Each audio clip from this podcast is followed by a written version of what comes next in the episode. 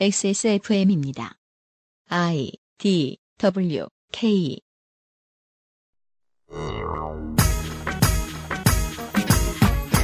참여연대 출신의 모피아 바깥에서 인선된 새 금융감독원장.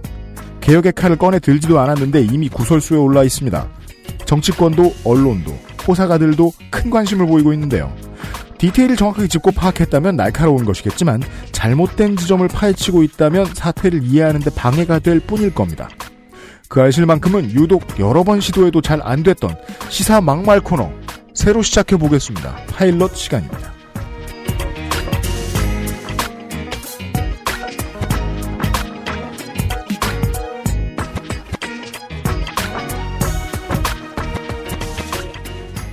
지구상의 청취자 여러분 한 주 동안 안녕하셨습니다. 안녕하셨습니까? 안녕 못했습니다. 제가 거의 대부분의 에, 시내의 자동차들이 아이보리색으로 먼지 구덩이를 뒤집어 쓰고 있는 서울 시내 한복판 어딘가에서 보내드립니다. XSFM의 그것은 알기 싫다 268회 목요일 순서입니다. XSFM의 유승균 책임 프로듀서고요. 옆에는 변함없이 윤세민 에디터가 앉아있고요. 네, 안녕하십니까. 참 아이러니한 날씨입니다. 왜요? 많은 커플들이 지금 본세를 보아하니 음. 벚꽃은 이번 주말이 끝이다 라고 생각을 하고 지난 주말에 그 강추위와 비를 뚫고 벚꽃 구경을 다녀왔거든요. 네. 근데 벚꽃은 쌩쌩해요. 네. 의외로 아직까지 많이 매달려 있고 갑자기 오히려 추워서 붙어 있었어요, 나무에. 네, 오히려 이번 주에 좀 흩날리는 효과가 있어요. 네. 근데 이제 그만큼 미세먼지가 창궐을 해서 네. 예, 갈 곳이 없어요. 표현은 늘 바뀌잖아요. 시대의 흐름에 따라서. 옛날 표현 참 웃긴 거 있더라고요. 요즘에도 가끔 쓰고 있는. 구름 한 점 없는 맑은 날씨. 음, 네, 웃기고 있네. 옛날엔 구름만 없어도 맑다 그랬어요. 맞습니다. 구름 한 점 없는 더러운 날씨에 전해드립니다. XSFM의 그것은 알기 싫답니다. 광고를 들으시고요. 뉴스를 좀 접하시고 새로운 코너를 시작하도록 하겠습니다. 물론 파일럿입니다. 여러분의 request에 따라 결과는 달라집니다. XSFM입니다. 출발할까? 근데 엄마, 우리 차에도 블랙박스 있어? 지금 엑세스몰에서 다양한 블랙박스를 만나보세요. 유해물질 무첨가. 잘 만들고 체갑.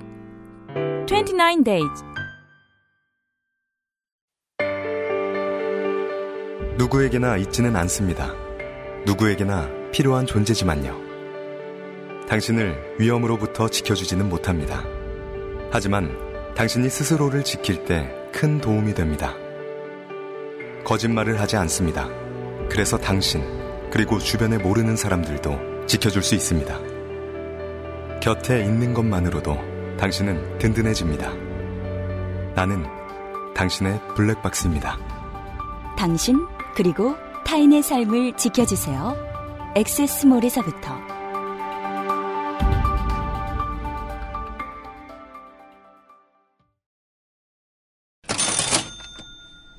민, 민주노총 광고인 줄 알았어요. 물론 민주노총도 당신 그리고 타인의 삶을 지켜주려고 애는 쓰고 있어요. 네. 하지만 차 사고가 났을 때 민주노총이 나가서 도와주지 않아요? 블랙박스 광고가 왜 이렇게 무겁고 화려해졌느냐? 블랙박스를 한 회사 것만 팔지 않기 때문입니다, 이제. 종류가 많이 늘어났습니다. two channel HD 지원하는 저가형.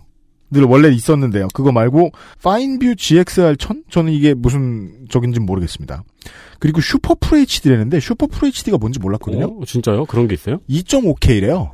4K가 아니고 오, 2304 by 1296이에요.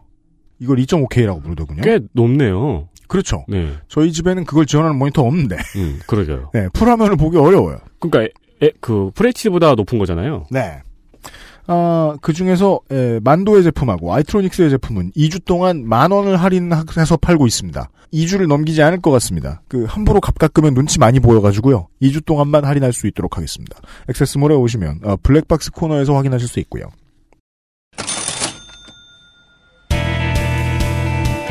News Roundup History in the making.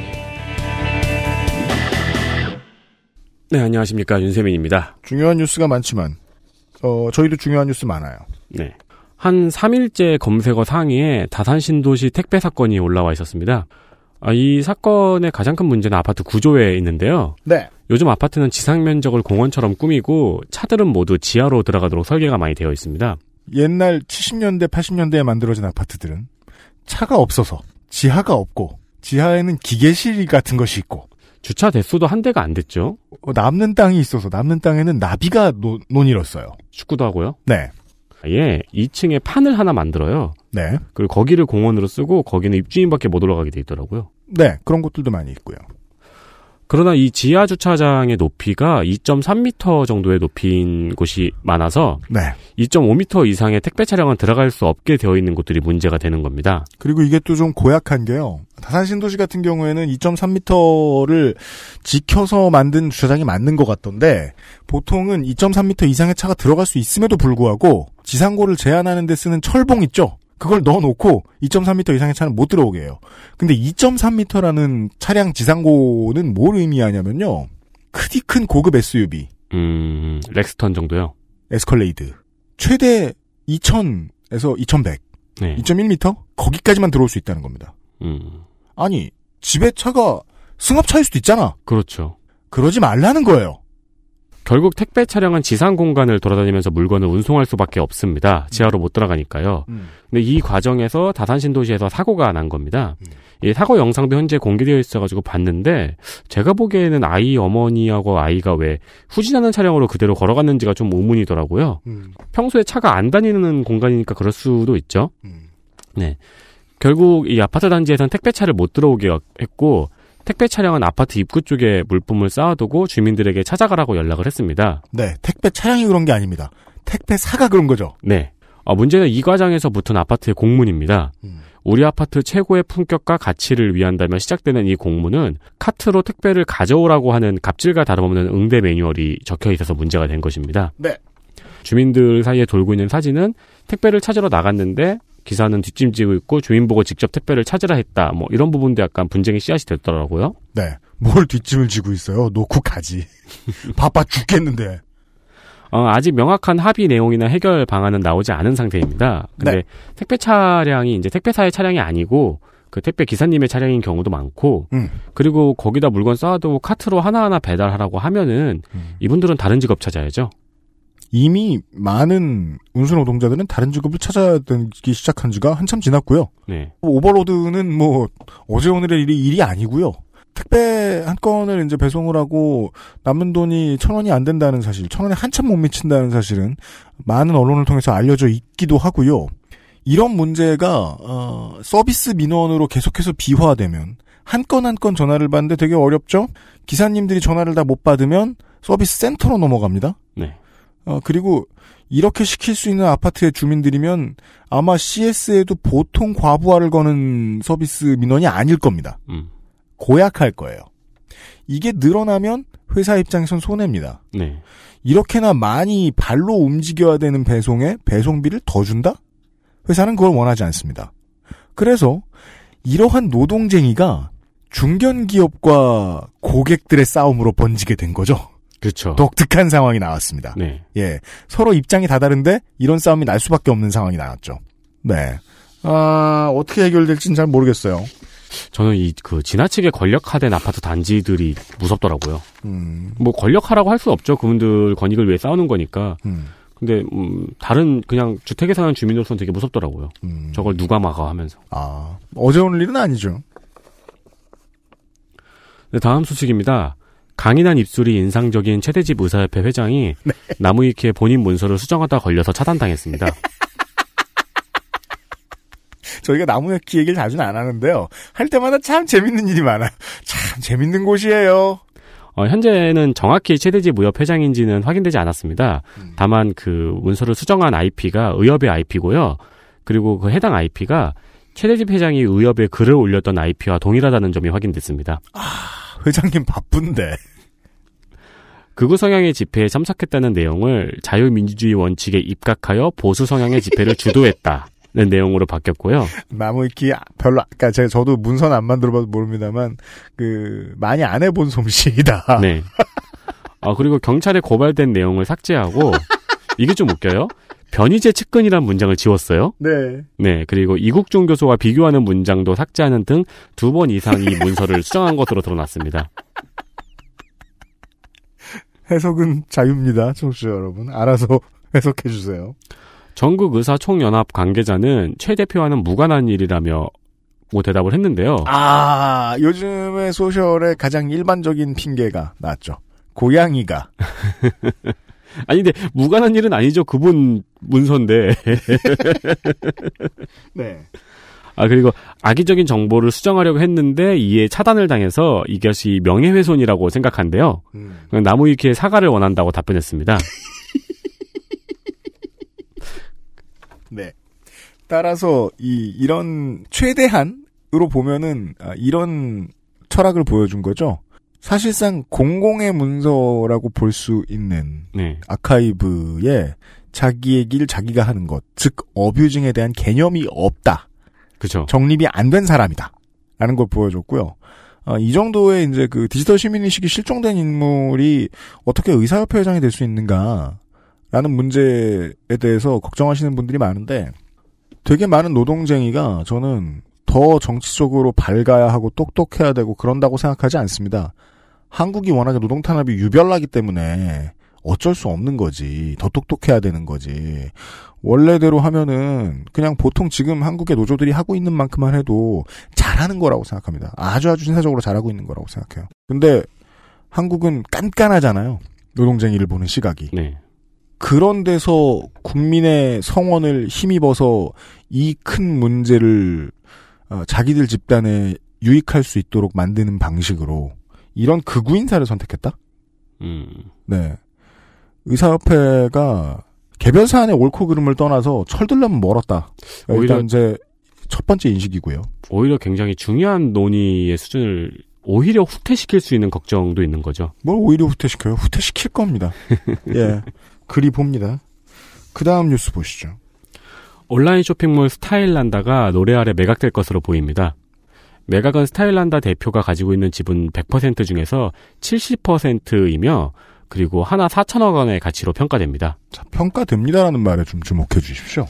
저는 옷 파는 집인데 왜 로레알이 이걸 사가지라고 생각을 했는데 언젠가부터 스타일란다가 화장품 브랜드 매출이 70%가 넘는다고 합니다. 그렇습니다. 그런 것들은 이제 해석을 많이 하는 곳들이 늘고 있으니까 저는 저의 좀 이상한 인상부터 좀 얘기를 해보죠. 그 M&A 같은 경우에는 그냥 심심하니까 뉴스 보다 보면 좀 지켜보게 돼요. 오랫동안. 네. 이 회사들은 무슨 움직임을 가지고 있나. 특히나 난다 같은 경우에는 신화가 맞아요. 창업시나요? 신화가 맞죠. 네. 대도시의 백화점들 가봐도 불가리나 뭐 이런 게 있을 자리에 난다 광고가 붙어 있다. 네. 특이해서 관심을 가지고 지켜봐 왔는데요. 최소한 이 매각 작업은 2에서 3년 정도 진행되던 작업인 것으로 보입니다. 음. 기업 매각이라는 건요, 원래 그 기업 매각 자체만을 목표로 상당히 많은 일을 해야 됩니다. 네. 갑자기 누군가가 와서 나 이 기업을 사고 싶소 이러고 돈을 들고 오지 않습니다. 그거는 누군가의 직업이잖아요. 그 일만 하는 게. 열심히 노력한 결과입니다. 매각하겠다는. 컨설팅하고 투자 전문가를 내부에 들여앉혀서 작업한 기억, 기록들이 나옵니다. 그게 나쁘다는 게 아니에요. 그렇게 해야 되는 겁니다. 작년에는 현대백화점하고요. 일부 몇몇 사모펀드들을 막판까지 붙잡고 협상을 했던 기록들이 나와요. 근데 그게 안 됐던 이유는 잘 안 나와요. 안 됐던 이유가 중국 매출에서 일부가 회계 누락된 증거가 나오면서 세금 문제가 불거졌기 때문이거든요. 원래 중국에 팔리는 한국 물건들, 이제 공산품들은 이런 류의 핑계가 쉬워요. 이거 있죠, 따이공, 뭐예요? 보따리. 아, 네. 그러니까 이른바 따이공들이 물건을 떼서 판다. 근데 우리가 어떻게 거기까지 세금을 내냐. 관리하기가 어렵죠. 라는 항변이었어요. 자세한 사항은 모르겠으니까. 근데 문제는 그런 핑계를 댔다고 해도 현대백화점 그룹 같은 대기업은 여론이 두려워지니까 발을 뺍니다. 음. 그리고 그 이후에 한 넉 달, 다섯 달 만에 협상 대상자가 지금 로레알 그룹으로 바뀐 상황인 겁니다. 원래 최대 매출을 내는 파트가 알려준 대로 화장품 브랜드 3컨셉아이즈, 3CE라고 돼 있죠? 네. 그것이기도 해서 그것의 중국 판매 분이기도 해서 중국 시장 진출을 노리는 cosmetic 기업 정도가 남은 상황인 것도 맞아요. 근데 작년에 그 기록에 의하면 재벌이나 글로벌 사모펀드가 비싸다고 했던 게 5천억이었습니다. 지분 70%. 이걸 얼마를 깎아줘야 뷰티 기업이 살까? 가격은 알려진 바에 의하면 4천억이고 싼 값은 여전히 아니잖아요? 네. 그러면 생각할 수 있는 기업은 저 업계 최대인 로레알 그룹밖에 없습니다. 근데 사실 이건 그냥 계속 좀 봤으니까 설명충을 좀 한 거고요. 제가 여러분한테 좀 여쭙고 싶습니다. 4월 10일 오후부터 밤까지 양대 포털의 검색어 1위가 변동 없이 계속 스타일란다였습니다. 네. 이게 가능하냐는 겁니다. 양대 포털에서 단일 검색어가 이렇게까지 1위 오래 하는 거 정말 이례적입니다. 이때가 저는 이 장사꾼이니까 알아요.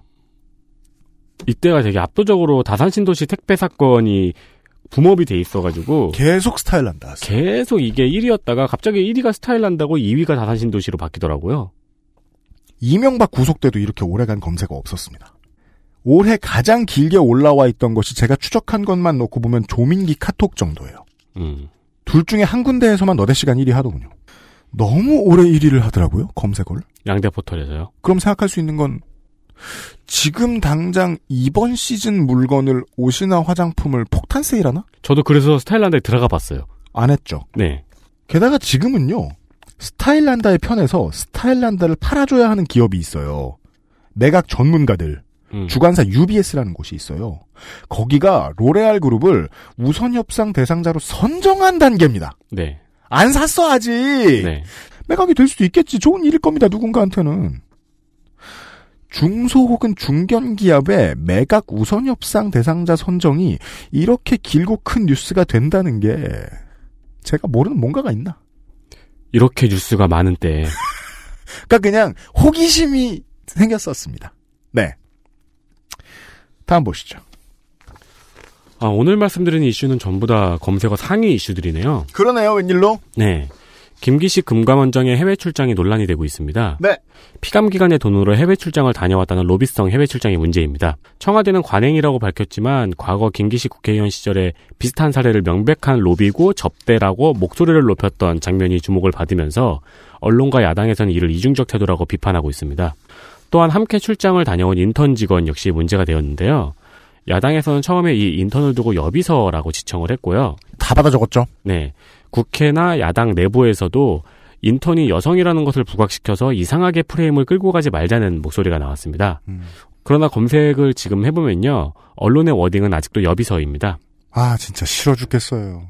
예. 한편 문화일보는 이 직원의 개인 SNS 사진을 그대로 보도하는 기사를 올렸다가 내렸어요. 이씨. 네. 이랬습니다. 이쯤 되면 오늘쯤 되면 이제 이런 뉴스에 대해서 모든 해석이 다 끝나 있을 거라고 여기지만 아직도 견해는 분분한 곳들이 있는 것 같아요. 예. 어, 제가 견해를 내기보다는 이 문제를 이제 업계에서 유명하다는 시사 설명충 한 분을 모셔서 네. 네, 이야기를 들어보도록 하겠습니다. 근데 그분이 아직 안 모셔져서 제가 드리는 말씀인데요. 네. 되게 싫어하지 않으셨어요, 그런 거? 뭘요? 막말, 막 이런 거? 아, 시사 막말. 저요. 네. 그러니까 이런 거예요. 막말이라는 건요. 네. MM. 누굴 시키느냐의 문제라고 생각합니다. 아, 그건 맞죠. 똑같은 진행자 자리에 제리 스프링어를 앉혀놓느냐, 음. 코난 오브라이언을 앉혀놓느냐, 서세원? 예, 달라집니다. 김은국? 네, 달라집니다.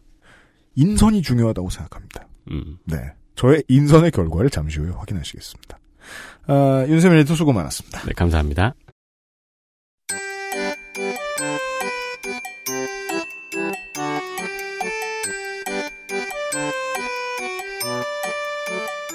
양산형 시사평론 민화 문구 파일럿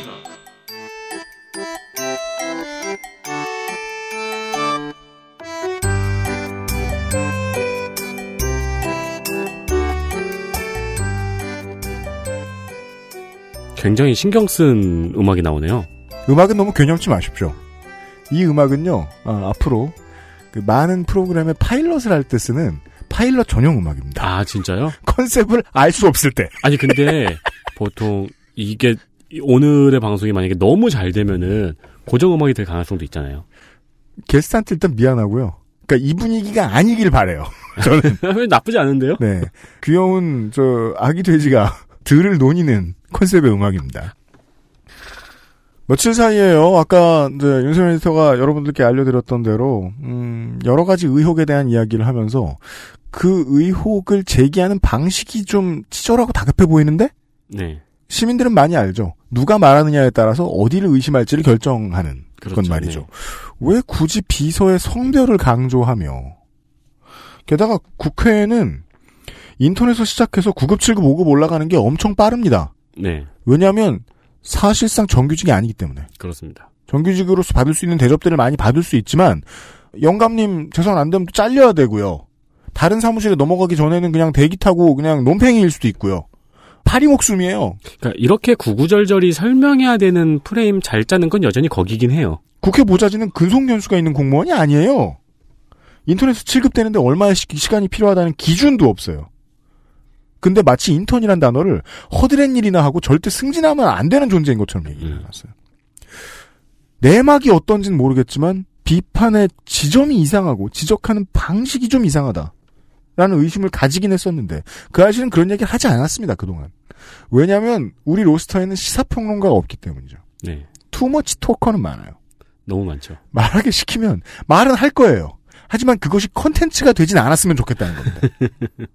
수년을 찾아 헤맨 끝에 아주 오랜만에 그알싫이 양산형 시사평론 컨텐츠를 한번 만들어 보기로 했습니다.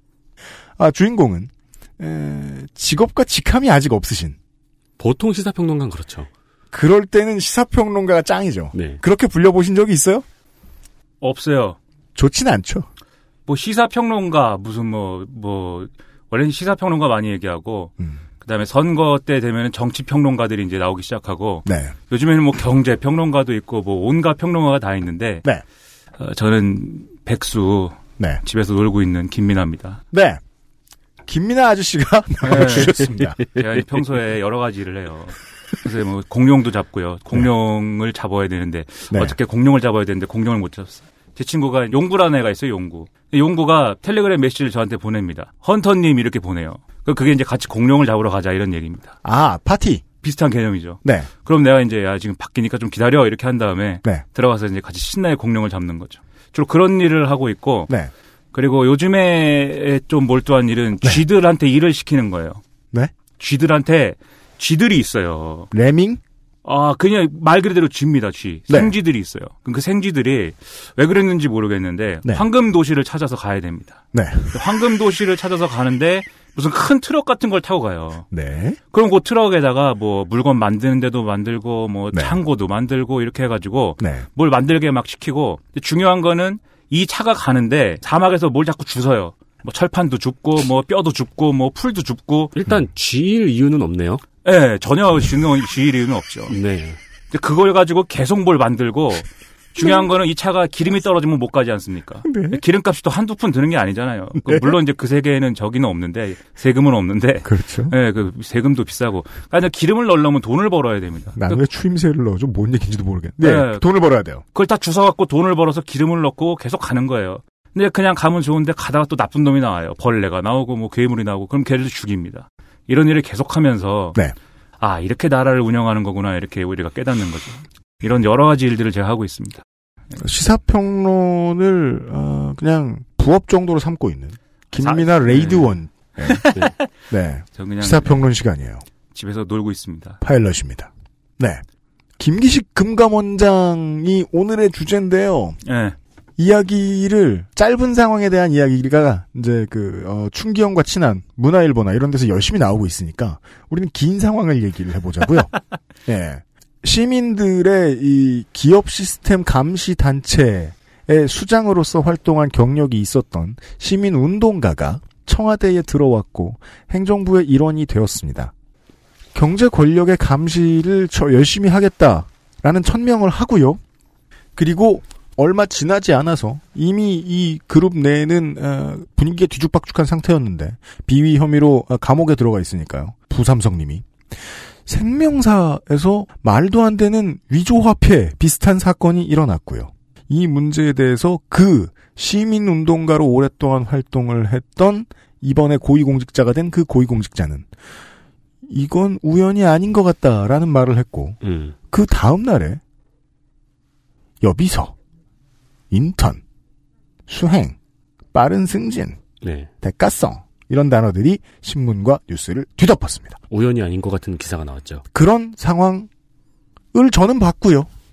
평상시에 보는 것이 다르고 해야 하실 일들이 해야 하실 일들이 다른 레이드도 띄워야 되고 아, 그럼요. 바쁘죠. 쥐들을 잘 다스려야 되는. 쥐일 필요는 없지만. 김민아 아저씨는 어떻게 보았는지 봅시다. 예. 삼성증권은 뭐 삼성증권 제가 이제 주식을 안 하기 때문에 삼성증권에 대해서는 나름대로 저도 이제 여러 가지 생각을 했습니다. 주식을 안 하기 때문에 여러 가지 생각을 했다고요? 네, 주식을 했으면 이제 저도 이제 광분했겠죠. 광분해서. 네, 맞습니다. 그 인터넷 기사 밑에 댓글 달고 공매도를 없애주세요! 이런 거 달고 있을 텐데. 맞습니다. 공매도! 이씨, 나쁜 공매도! 네. 근데 이제, 아, 저는 이제 그런 주식을 안 하기 때문에. 네. 합리적으로 또 중립적으로 그 사건을 이렇게 보면서 이제 여러. 공매도는 나쁜 점도 있어요. 네. 나쁜 점도 있고 좋은 점도 있고 뭐 사- 세상사가 그런 거죠. 나쁜 것이 있는가 하면 또 좋은 것도 있고 뭐 제가 대화에 게 별로 의미가 없는 것 같아요. 말씀해주세요. 그런 것도 많이 봤는데 네. 김기식 원장 얘기를 사실 뭐 제가 뭘 알겠습니까? 이 프로그램 이름이 또 그것은 모른다 아닙니까? 나가세요. 그것은 모른다를 제 스튜디오에서 나가세요. 전혀 모르는 얘기를 원고를 다 써오고 내가 그 사람에 대해서 뭘 알겠냐고? 예, 몰라 모르지만 그렇지만 우리가 또 모른다고 얘기를 못할 소냐 이거죠. 몰라도 얘기를 해야지 세상사가 사실 자- 잘 생각해 보세요. 아니 사람들이 나한테 얘기를 해줘야 뭐 알 거 아닙니까? 네. 예, 국회의원들이 뭐 얘기를 해줍니까? 대통령이 얘기를 해줍니까? 관료들이 공무원들이 얘기를 해줍니까? 그러니까 그 사람들만 김기식에 대해서 잘 모르는 김민아 네. 아저씨가 그 얘기를 해드릴 사람들만 거예요. 자기들끼리 알고 있고 근데 그거를 누가 알려주느냐? 음. 신문이 알려줘요. 네. 신문에 기자들이 막 쓰잖아요. 네. 그냥 기자들은 가가지고 이제 그 관료든지 정치인이들한테 뭘 물어보고 이제 들으니까요. 네. 그걸 갖고 기사를 쓰지 않습니까? 음. 물론 기자들도 맨날 속고 있죠. 정치인하고 관료들에게. 네. 하지만 최소한 어쨌든 기자도 먹고 살아야 되기 때문에 음. 기자가 쓰는 얘기가 뭐 아주 근거가 없진 않아요. 그래서 그런 근거 없- 없는 것은 아닐 만한 얘기들을 다 모아서 여기서 그러면 진짜 사실이 뭘까를 열심히 생각해 보는 거죠. 그렇습니다. 보통 제가 그게 하는 일입니다. 네. 아침에 일어나서 신문 여섯 개를 보고 그 잘 들으셨습니까, 청취자 여러분? 예. 정치 평론은 일이 아니에요. 젊었을 때 제가 그 사람들한테 많이 했던 얘기가 있어요. 일을 해, 임마, 일을. 가장 큰 아니 일 열심히 합니다. 제가 공룡도 잡고 가죽 벗기고 그거 뭐 이빨 빼고 그거 네. 가장 큰 일은 지금 제가 여기 앉아 있는 거예요. 왜요? 어, 저는 손희상 씨가 최고 난이도인 줄 아, 알았는데요. 공룡 친해. 짱나. 네. 공룡을 제가 손이상의 비밀 여러 가지 알고 있는데 그건 나중에 뭐 타차. 네. 알겠고요. 그 어릴 때부터 봐온. 예. 그 네. 그걸 뭐 뭔 얘기하다가 예. 그 그 일단 오늘 13분 지났고요, 김기식. 아, 그렇구나. 신문을 여섯 개를 보고 이제 열심히 보는데, 어, 월요일 날 제가 신문 딱 봤는데, 네. 어, 그 전주부터 사실 김기식 원장 얘기는 조금씩 나오고 있었어요. 근데 월요일 날 신문을 딱 봤는데, 아, 이게 너무 얘기가, 논조가 급진전되어 있는 거예요. 급진전, 어떤 부분 쪽으로? 예, 그 엑셀레이터가 확 밟아 있어가지고, 음. 김기식 원장이 이미 그 세상 그렇게 나쁜 사람이 아닐 수가 없더라고요. 그 이거 왜 이렇게 됐지? 네. 그래갖고 전 신문들을 쭉 보는데 제가 딱 하루 신문 안 보는 날이 있어요. 언젠데? 토요일이거든요. 뭐 토요일 알아요? 신문은 사실 좀 성의가 없이 만들어가지고 잘 안 봐요. 토요일. 그렇죠. 그렇게 되죠. 사람 마음이. 네, 얼마나 그렇죠. 많은 토요판 네. 기자들이 이 방송을 듣고 있는데. 난 토요일은. 신문도 조중동이 원래 평일엔 신문이 엄청 두꺼운데 신문이 얇아요. 토, 요일은 또. 아, 저는 지금 김민아 하나 얻고 모든 초요판 기자들 다 잃고 있어요. 아 그런가요? 말씀하세요. 아, 토요일 신문 굉장히 재밌고요, 여러분. 네. 토요일 신문 많이 봐주시기 바라고. 아무튼 토요일에- 아저씨는 월화수목금 뉴스를 주로 보세요. 예. 그 토요일 신문에 음. 야 그렇게 열심히 일을 해놨더라고요. 조선일보랑 중앙일보가. 김기식 금감원장에 대해서? 예, 김기식 융단 폭격을 해놨더라고요. 음. 그런 얘기가 네. 어, 어디서부터 시작됐냐를 또 역추적을 한 거죠. 네. 그 시작은 어, 중앙일보였어요. 중앙일보. 예, 중앙일보가 어느 날 그걸 썼습니다. 외교안보 블랙리스트 썼어요. 네. 문재인 정권의 외교안보 블랙리스트가 있다. 음. 그게 뭔 얘기냐면 외교부 공무원들도 있고 음. 또 외교부와 어, 거래를 하거나 그 산하기관이거나 뭐 이런 무슨 연구원 무슨 뭐 이런 연구소 이런 것들이 있습니다. 네. 여기 소속의 박사님들이 있고 교수님들 있고 이런 사람들이 있단 말이에요. 음. 평소에 뭐 방송에도 나오고 뭐 신문에 글도 쓰고 이런 사람들이 잘 살고 잘 먹고 있었는데 음. 문재인 정권이 들어서고 나서 다 찍혀갖고 음. 방송 출연 중단되고 음. 아뭐 신문 뭐 칼럼 막 잘리고 뭐 이랬다는 얘기를 막 이렇게 쓴 거예요. 그게 굳이, 굳이 짜- 짜집어, 짜집어서 이해 만들어낸 단어인, 어, 외교안보 블랙리스트. 그렇죠. 그게 이제 우리가 항상 마주치는 논리 내로남불이다. 네. 문재인 정권이 전임 정권의 블랙리스트를 갖다가 이렇게 우리 박근혜 대통령 감옥에 보내놓고 음. 자기들이 이렇게 블랙리스트 한다. 요즘 세상 쓴 모든. 언론인들은 하루에 두 번씩 이거 내로남불인데 이런 생각만 하고 있는 것 같아요. 그죠. 근데 그걸 정치인들도 다 그래요. 무, 무조건 얘기를 하면 다 내로남불이에요. 그 뜻을 저도- 모를지도 몰라요. 그러니까요. 나 배고파처럼 쓰는 말 같기도 해요. 그 저도 내로남불 참 싫어하는 사람이지만 네. 요즘에 내로남불이라 그러면 질식에 줄 것 같습니다. 어떻게 세상 천지가 다 내로남불이고 내로남불 한마디로 모든 거를 정리해요. 다수의 분들은 한자어인 줄알 거예요. 아, 왜 한자가 아니구나. 그 네. 안내자에 늙을 노자 이런 거. 옛날에 남쪽에서 진나라에서 네, 내로남불이다. 이렇게. 나무 아미타불 관세음 보살. 하세요. 그, 그 외교 안보 블랙리스트다 이렇게 써가지고 청와대 화가 났습니다. 네. 그 청와대 대변인 또 정의 정의의 기자 김의겸 대변인 아닙니까? 김의겸 대변인이 나와갖고 이게 뭐냐? 기자가 왜 예? 청와대 대변인 예. 그러니까요. 그것도 이해가 안 되지만 아무튼, 뭐, 네. 네, 뭐 그건 그렇다 치고 이 네. 얘기하면 오늘 하루 종일 떠들어야 되니까 맞아요. 네. 그렇다 치고 김의겸 대변인이 나왔고 이 기사가 있다냐라고 하면서 음. 반론 사례를 충실히 제시했습니다. 그렇습니다. 이 다들 뭐 잘 먹고 잘 살고 있다. 음. 여러분들이 블랙리스트라서 뭐 끝장났다고 했지만 그런 게 아니다. 음. 그랬더니 중앙일보가 그렇군요라고 했어요. 네. 근데 갑자기 가만히 있던 조선일보가 야 이게 블랙리스트 문제가 심각하다라고 그러면서 갑자기 무슨 얘기를 꺼냈냐면 음. 아그 무슨 저 존스 홉킨스 대학이라는 게 미국에 있대요. 네. 뭐 그런 대학이 있는지 저는 모르죠 물론. 볼티모어에 있어요. 네, 존스 홉킨스가 있는데 네. 그 대학교에 이제 그 또 무슨 뭐 연구소가 있고 네. 그 연구소 이름이 한미 연구소예요. 외교안보 연구소입니다. 예. 그 한미 연구소 영어 약자가 USKI예요. 네. 뭐의 약자인지 전 잘 모르죠. United, United States랑 Sta- Korea Institution이 Institute겠죠. 아 그렇구나. 아닐래요? 아유, 똑똑하시오. 영어도 잘하시고 참 어떻게 하냐. 영어를 이렇게 잘 사람 영어 잘해야 됩니다. 대본을 보세요. 지금 네. 뽑아드렸으면. 아니, 본인이 대본을 써왔는데, 지금 네. 16분째 안 보고 있어. 아니 여기 예, 여기 있습니다. 제 앞에 있고. 고등 래퍼야? 예, 예. 아이, 고등 저는 대학교 중퇴하고 고졸인 건 맞는데 고등 예. 아 토익 점수 하세요. 몇점 나오세요? 왜 물어요? 아, 영어 그러니까 너무 저기 잘하시고. USKI를 예측하는 거하고. 예. 키워드를 던지지 마세요. 아, 아, 그니까요. 키보드는 던지면 안 되죠. 키보드. 지금 윤세민하고 저하고 제일 하고 싶은 게 뭔지 아세요? 진행. 속행해 주십시오. 아, 예, 그렇죠. 네. 그게 그래서 그 연구소가 있는데 그 연구소가 운영하는 사이트가 있어요. 음. 홈페이지는 아닌데 음. 사이트가 38 North입니다. 이거 영어로 얘기해야 되나? 38 North? Thirty 네, 노스. 노스. 하여튼 38선 이북이다 이거죠. 네. 38로스. 음. 걔네가 하는 일이 무슨 위성 사진 같은 걸 계속 판독을 해요. 음. 그래서 북한이 무슨 뭐 미사일을 지금 장전했다. 음. 아니면 뭐 핵실험을 재개했다. 음. 연기가 많이 난다. 뭐 잠수함이 없어졌다. 음. 잠수함이 없어졌으면 이거 어디로 갔는지 그건 모르지만 없어졌다. 음. 이런 거를 해가지고 언론에 막 뿌립니다.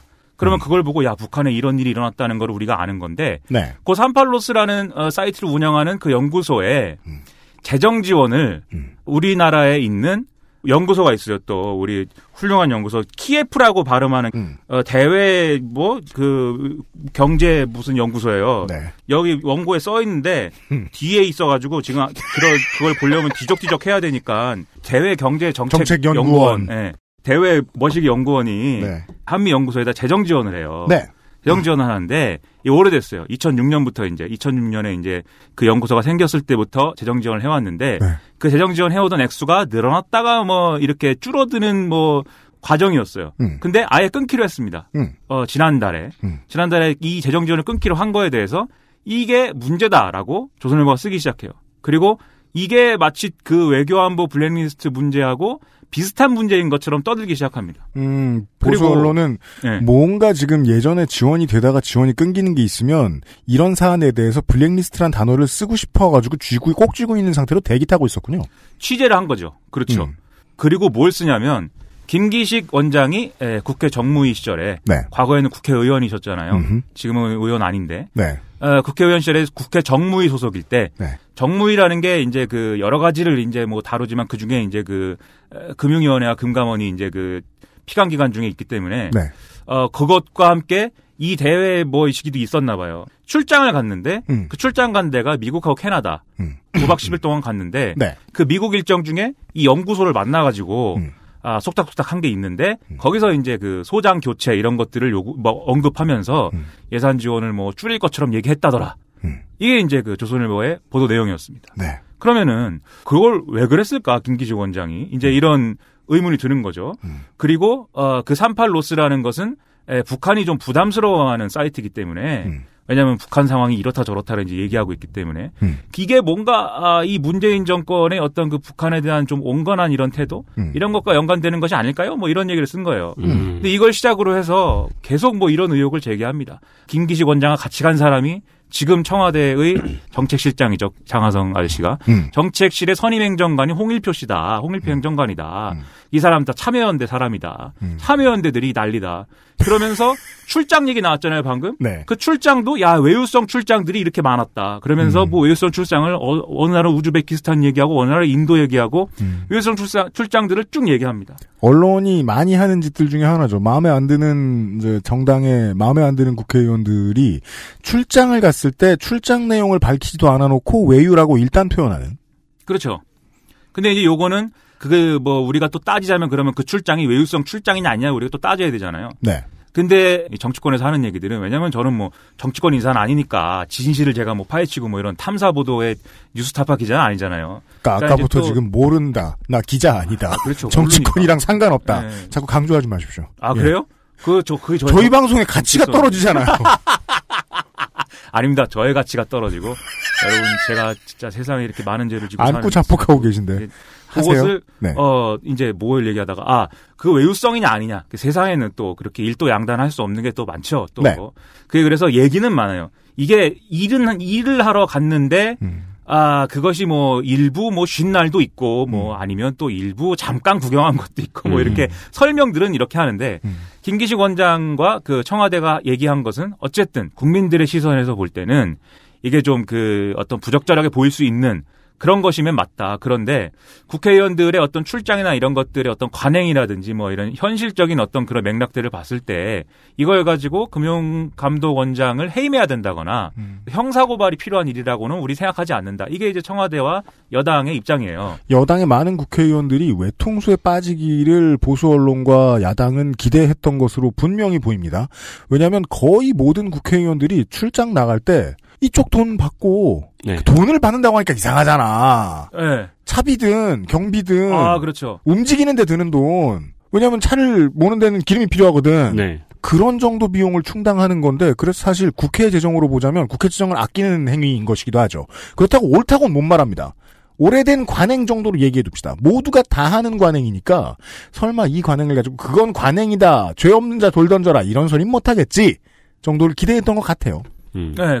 거기서 앞- 지금 제가 떠들면서 빼놓은 부분이 그건데 돈을 이제 그 피감 기관이 줬다 이거죠. 그 돌아다니는데 필요한 어떤 여러 경비 말씀하신 대로 뭐 자는데 필요한 돈, 먹는데 필요한 돈, 움직이는데 필요한 돈. 음. 근데 그거 이제 사실 우리가 어떤 상식선에서 보면은 그러면 안 되죠 사실. 네. 어쨌든 국회가 그런 기관들 또는 어뭐 연구소면 연구소 또는 뭐 은행이면 은행 이런 데를 감독을 하는 데인데 감독을 하고 감시하고 아 이런 것은 하면 안 된다고 막 불러가지고 국정감사에 불러갖고 막 호통치는 데인데 그것을 이제 출장 갈 때는 그 사람들이 되는 비용으로 왔다 갔다 했다 이런 것들이 우리 같이 이제 하루하루 이제 열심히 사는 물론 저는 공룡 사냥하지만 하루하루 열심히 사는 사람들이 볼 때는 아 이거 문제 있어 할 만한 일이라는 것은 맞다는 얘기죠 네. 청와대와 김기식 원장이 하는 얘기는 네. 그래서 미안하다고 하는 것이고 미안한 건 미안한 건데 어, 어쨌든 그게 뭐 금감 원장을 안 해야 되는 이유는 아니지 않을까 이렇게 말하고 있는 겁니다. 네. 여기서 이제 또 재밌는 게 나오는데 조선일보가 이제 지면에는 그렇게까지 뭐그 그 지난주까지는 그렇게까지는 강조를 안 했는데 음. 뭐 이번 주에는 뭐 심하게 강조하고 있죠.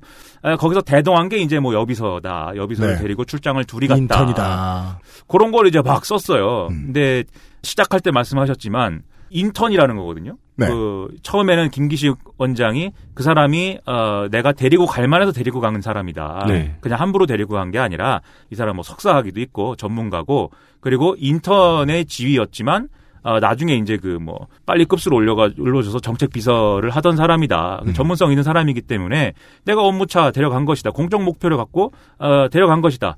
이렇게 이제 해명을 했어요. 그랬더니 자유한국당과 조선일보가 야 그럴 수가 있느냐 그렇게 고속 승진을 하다니 수상하네요. 음. 이렇게 이제 막 떠든 거죠. 국회라는 데가 제가 또 주워 들은 거는 있으니까 네. 그 보좌관들이 하는 걸 보면은 인턴이라고 해서 이제 일반 회사의 인턴이 아니에요 사실. 물론 네, 그런. 인턴도 있는데 인턴이라는 데가 예를 들면 이렇습니다 나름 보좌관 시장이라는 게 또 있거든요. 보좌관과 비서 시장이라는 게또 그렇죠. 있어요. 인력 시장처럼. 음. 그 의원들이 이제 자기가 의원실 꾸릴 때 훌륭한 사람들은 자기가 보좌관과 비서들을 다 데리고 오지만 음. 그렇지 못한 경우에는 그 인력 시장에서 이제 수급을 합니다. 저기 서강대교 앞에 보면은 군부를 떼고 있어요. 이렇게 비서관들이.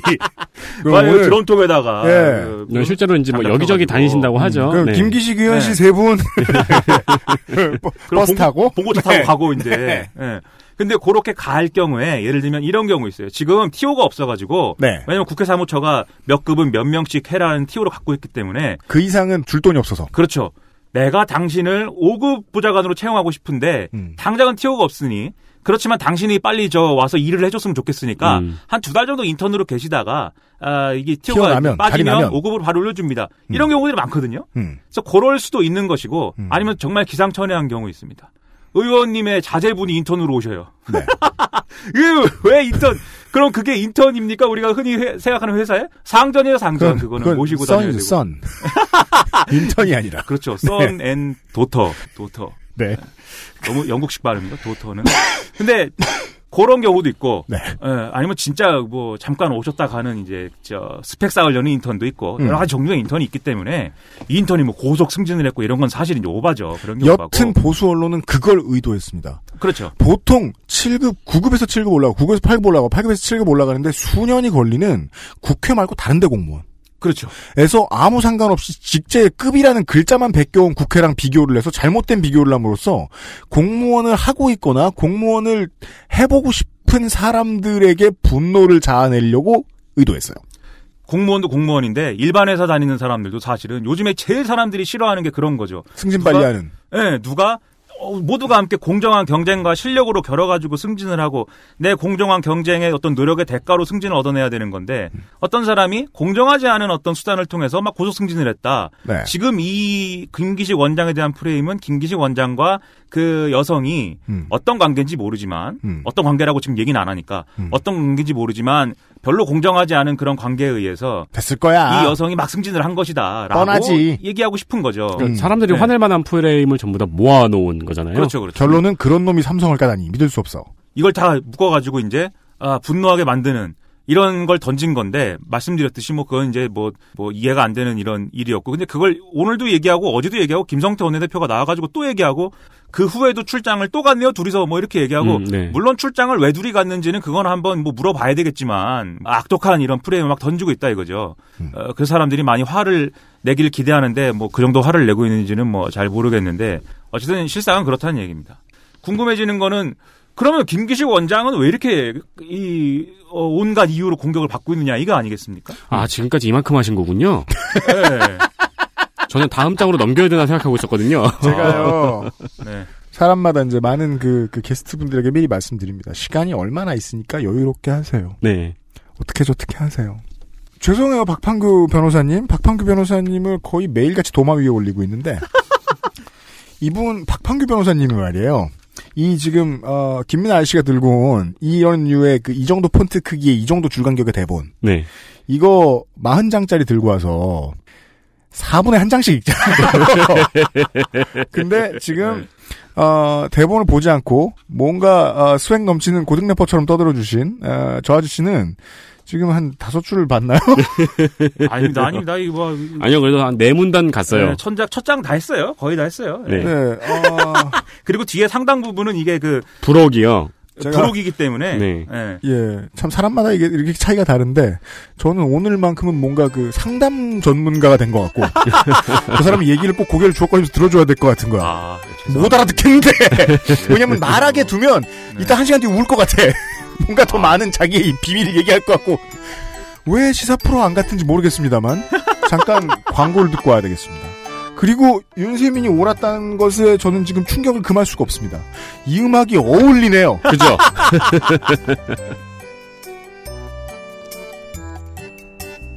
그 음악 귀엽고 좋은데. XSFM입니다.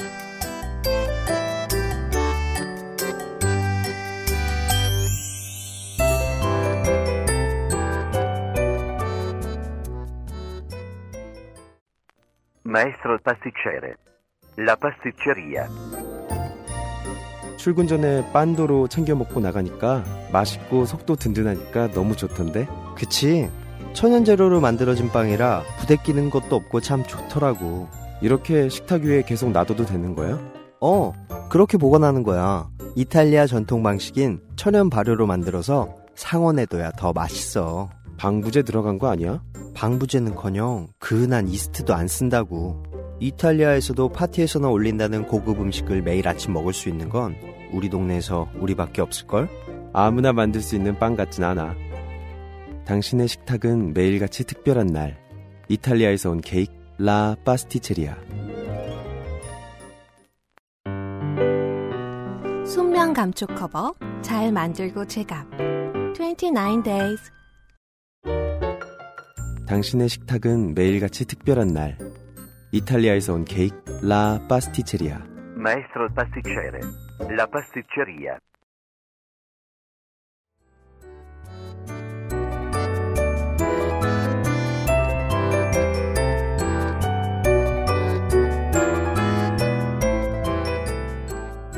네.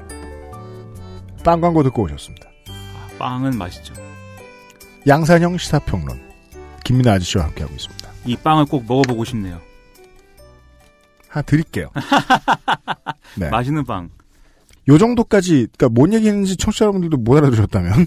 아니요, 근데 다시 한번 시동 거시고 나서 엄청난 데이터를 쏟아내셨잖아요. 그렇습니다. 아, 그래요? 네. 네. 그렇구나. 오래 전부터 어, 다른 여- 다른 몇 가지 이유로 어, 외교안보 블랙리스트 얘기가 나왔습니다. 예, 보수 언론이 몇몇 지금 청와대 내 인사들을 행정부 내 인사들을 물어뜯었는데 그 중에는 장하성 정책실장과 김상조 공정거래위원장이 있었고 네. 어, 한 축으로 김기식 금감원장도 있었습니다. 이 셋을 묶고 참여연대 인맥. 그렇죠. 이라는 단어를 썼습니다.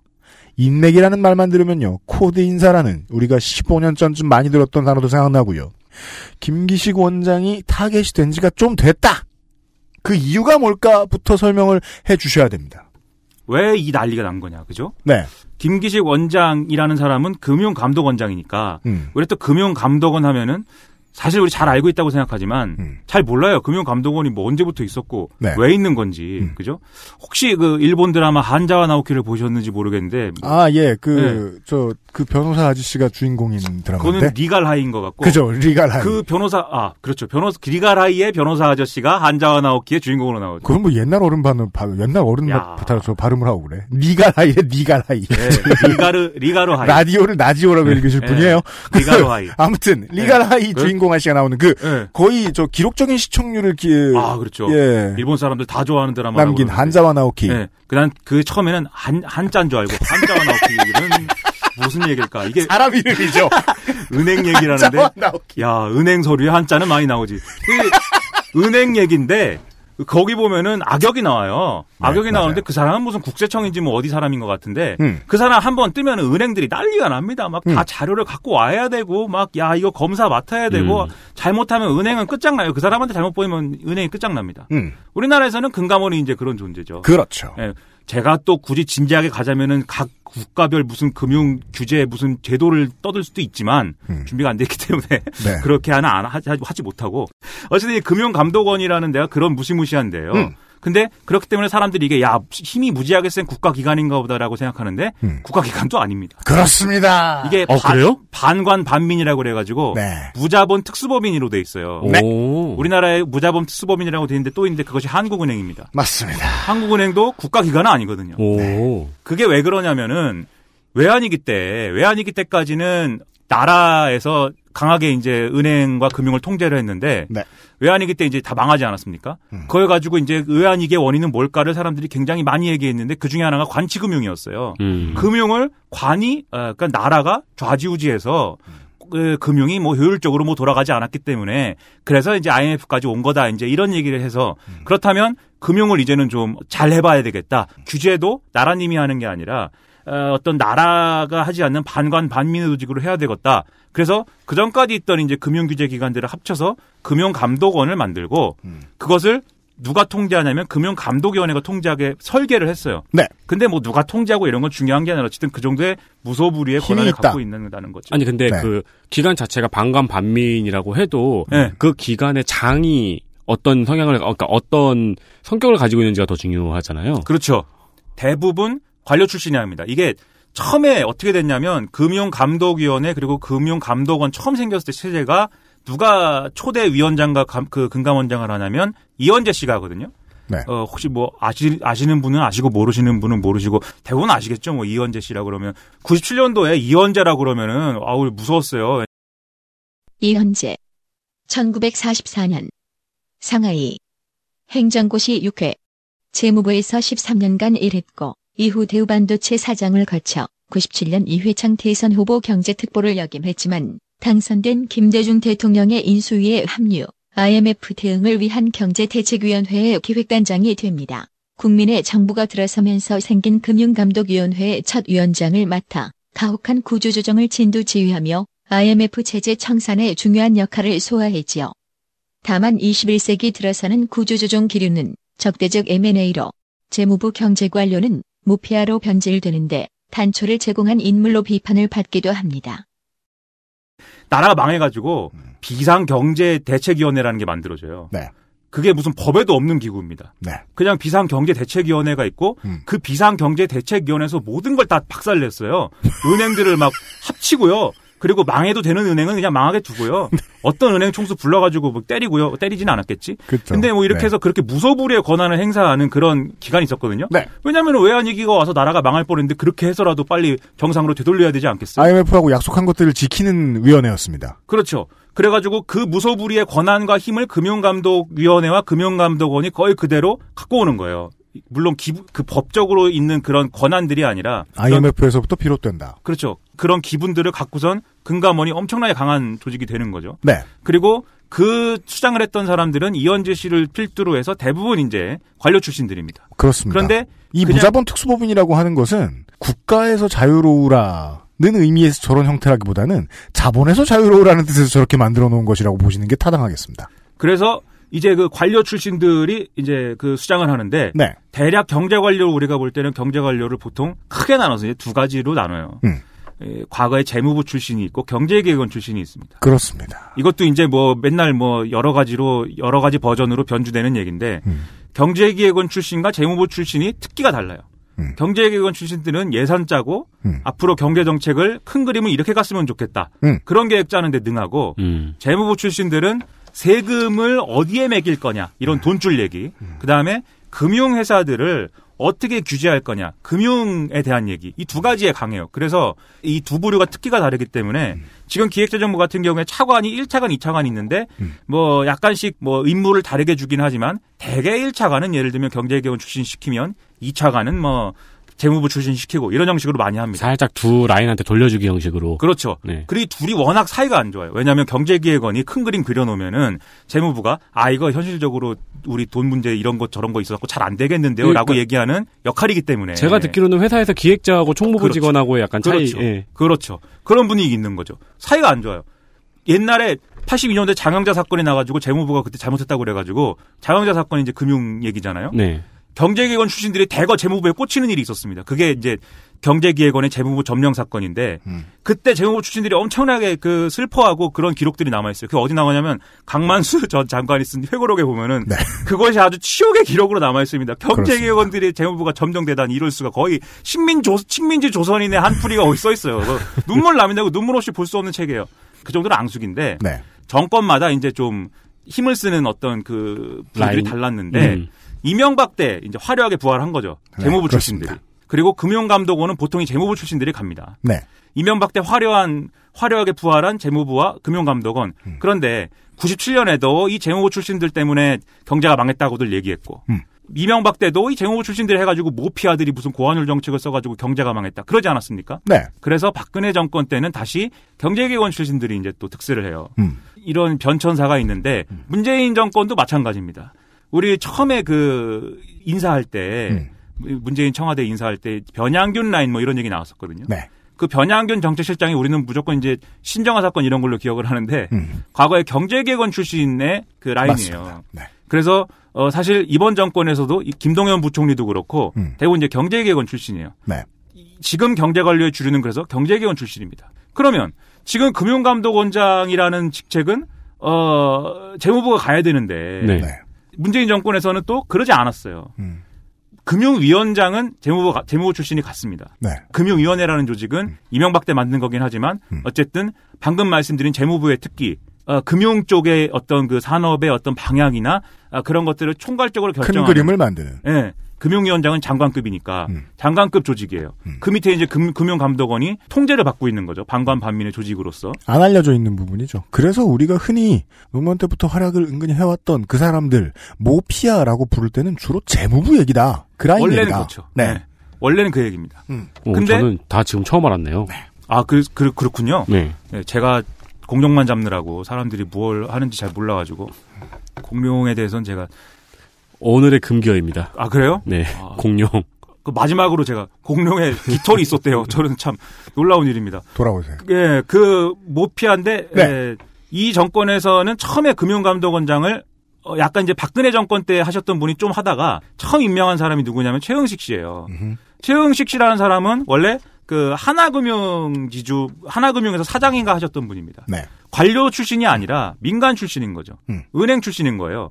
원래는 아까도 말씀드렸지 재무부 관료 출신이 돼야 되는데 음. 은행 출신이 됐으니까 네. 금감원 내부에서도 놀랐을 것이고 또 그 재무부 관료들도 놀랐겠죠. 아니 민간 출신을 시켰네 이렇게.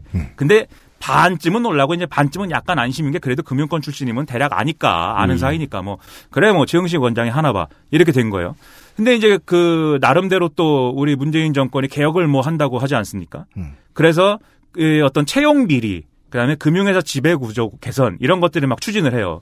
이게 말이 어렵죠. 채용 비리와 지배 구조 개선인데 채용 비리는 쉽게 아는데 음. 지배 구조 개선이 뭐야? 네. 지금 이제 그 금융회사들의 어떤 그 회장들 회장들이 막 3년임하고 뭐 그래요. 네. 3년임을 우리가 또 공정한 룰에 따라서 뭐 세 번씩 연임하고 이런 거는 뭐 있을 수도 있지 않을까 생각할 수 있지만 그것도 아닙니다만. 아닙니다. 예, 자기가 막 회장 추천이 막 자기가 들어가서 자기 세부 추천하고 막 그러면 막 자기 반대파 반대파 회장 후보인 분은 막 어디 집에 보내버리고 막 이런 걸 막 하거든요. 음. 그래서 아주 엉망진창으로 이 3년을 해버린 게 하나금융지주의 김정태 회장이에요. 네. 이 최영식 원장과 최종구 금융위원장이 그런 식으로 3년임 하지 말라고 하는 뉘앙스를 좀 줬어요. 그리고 지금 이제 채용 비리 문제 어, 생각나실지 모르겠는데 정의당 심상정 의원이 그 국회에서 제기를 해가지고 네. 우리 은행당이 날아가지 않았습니까? 맞습니다. 심상정 의원실이 2016년 우리은행의 채용 비리 관련 문건을 공개했고 검찰은 17년 11월 우리은행 본점을 압수수색했으며 우리은행은 자체 감사를 통해 수석 부행장, 검사실 상무, 영업본부장을 직위 해제 조치합니다. 그럼에도 멈추지 않는 심상정 의원실의 콤보 공격에 의해 17년 11월 2일 이광구 우리은행장 마저 스스로 물러나게 되었지요. 우리은행의 채용 비리 문제가 된 이후에 여러 가지 공공기관의 채용 비리 문제까지 그 이슈가 확대가 돼서 문재인 대통령이 직접 채용 비리 문제는 엄단해라 이렇게 직접 지시를 하고 난리가 한 번 났었잖아요. 그 주요 타겟이 된 곳들이 금융회사들이거든요. 금융회사에 그렇습니다. 아주 금융지주들. 그게 만연했다고 그래서 채용 비리가. 네. 그래서 이 채용 비리에 대해서 우리가 또 수사를 하고 있고 또 하나금융지주의 경우에는 무슨 뭐 아이카이스트 대출 이런 거 있어요. 아이카이스트가 뭐냐면은 뭐 박근혜 창조 경제에 아주 수혜를 많이 입은 기업이라고 하는 데인데 김성진 84년 중북 음성 2011년 4월 교육 콘텐츠 및 디바이스 기업인 아이카이스트를 설립했으며 설립 당시 카이스트와 협약을 체결하여 카이스트 브랜드를 5년간 사용합니다. 지속되는 정권 연루설 속에서 창조 경제의 아이콘으로 불리며 8천억 원대의 해외 상장을 추진하는 등 승승장구했으나 변제 요구 묵살, 매출 부풀리기, 투자금 가로채기, 허위 세금 계산서 발급 등 많은 혐의로 징역 11년에 벌금 61억을 선고받았고 항소심에서 감형되어 현재는 징역 9년, 벌금 31억 원입니다. 이외에도 아이카이스트 및 계열사에 각각 5천만 원에서 31억 원 가량의 벌금을 선고받았지요. 아이카이스트에 돈을 빌려준 하나은행에 대해 금융감독원이 조사를 했으나 지난 달 초 별 혐의점이 없다는 결론을 내렸고 조사가 부실했다는 비판을 받았습니다. 그게 뭐 정윤회 씨 동생이 하는 데인가 그래요, 그게. 네. 네, 얼굴 기억날 것 같네요. 네. 그러니까는 그게 의심스럽지 않습니까? 근데 그런 것들을 우리가 조사해야 되는데 그 3년임하고 그러지 마시고 좀 기다리세요. 요렇게 이제 금융위원회와 금감원이 이렇게 사인을 줘요. 근데 김정태 회장이 아 그러세요? 뭐 올려겠고 나는 3년임 합니다. 이렇게 네. 해피한 잘 3년임. 됩니다. 예. 그렇게 씹어버리고 한- 제가 씹었다고 여기서 얘기하면 큰일 나는 건가? 그리고 아까 등장한 인물 중에 한 사람이 더 등장합니다. 합니다. 네. 당시의 현행 금감원장 최영식 원장도 금감원장 하기 전에 그렇죠. 하나금융지주 사장을 했어요. 그렇죠. 2012년부터. 네. 그래서 요 얘기에서 김정태 회장이 채용 비리에 연루됐다는 얘기와 함께 음. 최영식 원장도 채용 비리에 연루됐다라는 얘기가 나오기 시작한 거죠. 네. 근데 이걸 경제신문이나 이런 데서 어떻게 해석했냐면 음. 금감원이 김정태 3년임을 못하게 하니까 네. 하나금융지주가 찌른 거다. 그거 음. 최용식도 연루돼 있는데 이럴 거야? 이렇게 찌른 거다라고 음. 많이 해석했어요. 그러니까 하나금융지주 내부에서 그냥 판을 엎자. 그렇죠. 깽판 치자. 네. 그 다음에 누가 들어올지는 모르겠지만 네. 설마 김기식이야 넣겠어? 라는 대화가 끝나고 그렇죠. 예, 그러니까 그랬을 거라 추측 추측할 수 있다. 그리고 저의 이제 추측은 음. 그 배경에 이제 그 모피아 관료들이 네. 이번에 최영식 날리면 관료 관료가 해야지 뭐 민간은 안 되니까 그렇지 않습니까? 민간 추진 시켰더니 네. 음. 하나금융지주에서 다 채용 비리 연루되고 채용 비리 이 고양이한테 생선을 맡겼구만. 그러니까 다시 우리랑 해요. 재무부 출신들이랑. 그러지 않았을까라고 저는 생각한다. 네. 그런 그림이 된 거예요. 그래서 최영식 원장이 내려갔어요. 그래서 음. 집에 갔단 말이에요. 음. 청와대가 집에 가라 그래서. 그렇죠. 그러고 나서 이제 당연히 그러고 나면은 관료 출신을 시키면은 당연히 금감원은 그, 그 이후부터는 은행들하고 좀 얘기도 잘 하고 음. 조율도 좀 잘 하고 그렇죠. 해피한 분위기 만들지 않았겠어요? 해피엔딩 모두가 즐거운. 예. 원래 관료들하고 이제 그 금융지주사하고는 이제 조- 좋아하니까 네. 예, 싫어할 땐 싫어하지만 또 음. 그러니까 해피한 분위기 만들었을 텐데 청와대는 이제 김기식을 꽂은 거죠. 그래서, 그래서, 이제 재무부에서도 얘기가 된 거죠. 아 이번에 저 최영식 잘리면 네. 또 어디 금융지주 갔다 온 사람 안 칠 거야? 설마 그러진 않을 거 아니야 청와대에서. 네. 아 김기식이 안 치겠어. 우리 우리 갖다 쓰겠지. 네. 그래서 그 금융사의 엘리트들도 예 이제 재무부 쪽에서도 아, 다 똑같은 생각을 한 거죠. 그렇죠. 이번에 판을 엎으면 유리해진다. 그렇죠. 그리고 들어온 것이 김기식. 네. 뭐다 추정입니다만 또 네. 어쨌든 금기식이라는 인물은 이 금융계 인사들이 싹 다 당황할 만한 인사였다는 거네요. 거의 긴장 긴장 긴장이죠. 그 슈퍼 원- 빌런이 들어온 거죠. 네. 참여연대 그러니까 다시 말을 바꿔야 되겠네요. 양쪽 모두 그 은행권이나 저 뭐냐 저 금융지주권이나 아니면은 재무부 사람들이나 모두 설마 참여연대 있던 사람 데리고 오겠어?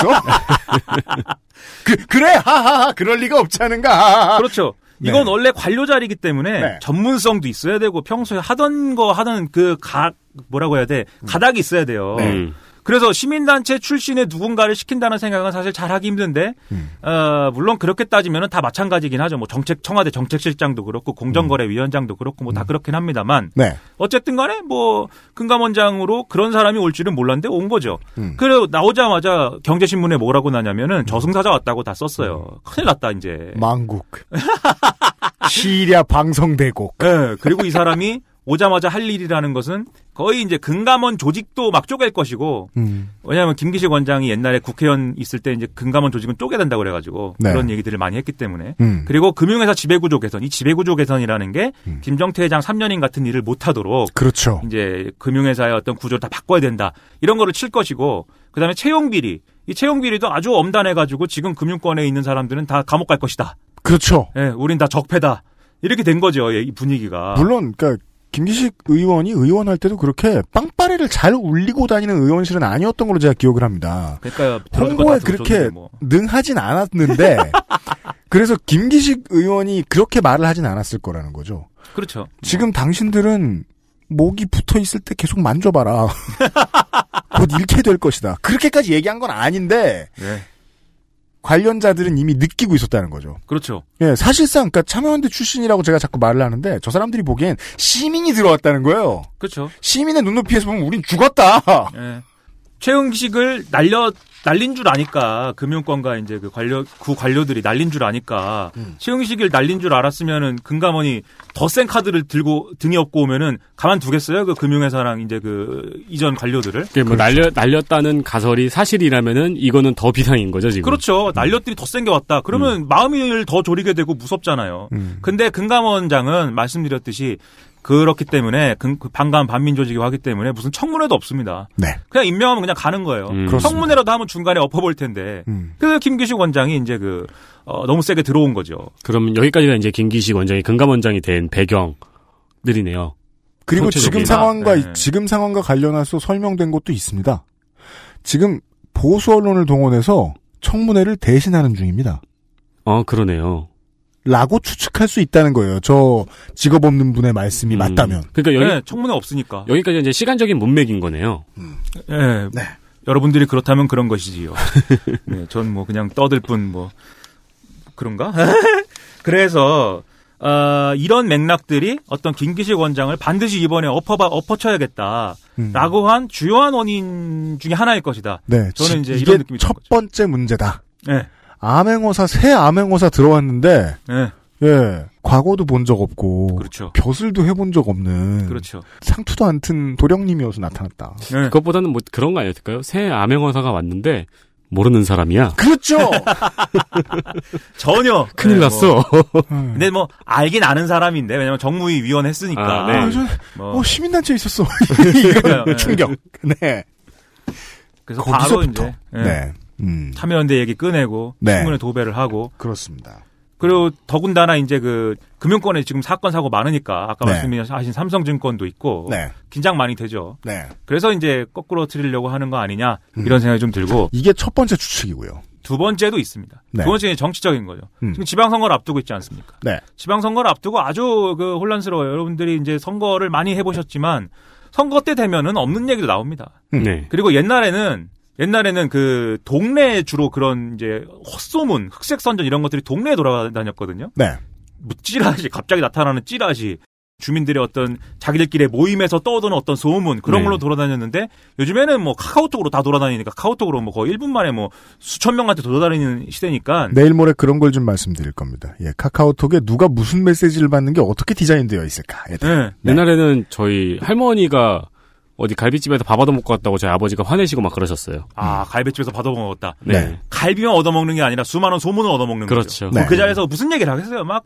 근데 그런 것들을 카카오톡으로 휙 돌리는데 아주 좋은 소재가 나타난 것이에요. 음. 지금 계속 보면은 우리가 뭐 가슴 아픈 얘기지만은 안희정 사건을 돌이켜 보면 음. 안희정 사건 때 아, 보수 언론 내지는 뭐 하여튼 모든 사람이 그렇게 얘기했습니다. 진보의 이중성 이런 거 얘기했어요. 음. 진보의 이중성이라는 게 뭐냐면 진보의 무슨 아이콘이라는 사람들이 겉으로는 어 좋은 얘기하고 멋있는 얘기하고 세상 그렇게 도덕적일 수 도덕적인 저런 사람이 없는 그런 얘기를 하는데 뒤로는 온갖 부도덕한 일을 하고 뒤로는 자기 사익을 추구하고 뒤로는 온갖 그런 나쁜 짓을 한다더라. 이게 겉과 속이 다 나쁜 놈보다 겉으로 착하고 속이 나쁜 놈이 더 나쁘다. 이게 진보 이중성이다. 클래시컬한 양비론이죠. 예. 이런 식으로 엄청 떠들었어요. 그러니까 겉과 속이 일치하는 우리랑 다시 놀아. 그렇죠. 그런 얘기를 열심히 했는데 지금 김기식 원장 얘기 놓고 그 얘기를 하기가 아주 좋아진 거죠. 김기식 원장이 참여연대 같은 거 하면서 엄청 뭐 논한 논하는데 멋있는 척하고 그래서 그 멋있는 척으로 국회의원까지 된 사람인데 음. 국회의원 되고 나서 저렇게 신나게 그 외유성 출장이나 다니고 돈이나 돈이나 받, 사실상 받아먹고 이랬다. 그런 놈들이 다 참여연대래. 예, 참여연대 다 그렇다. 그 중에 누가 있느냐? 그 참여연대의 king of king이 박원순이다. 박원순한테 물어보자.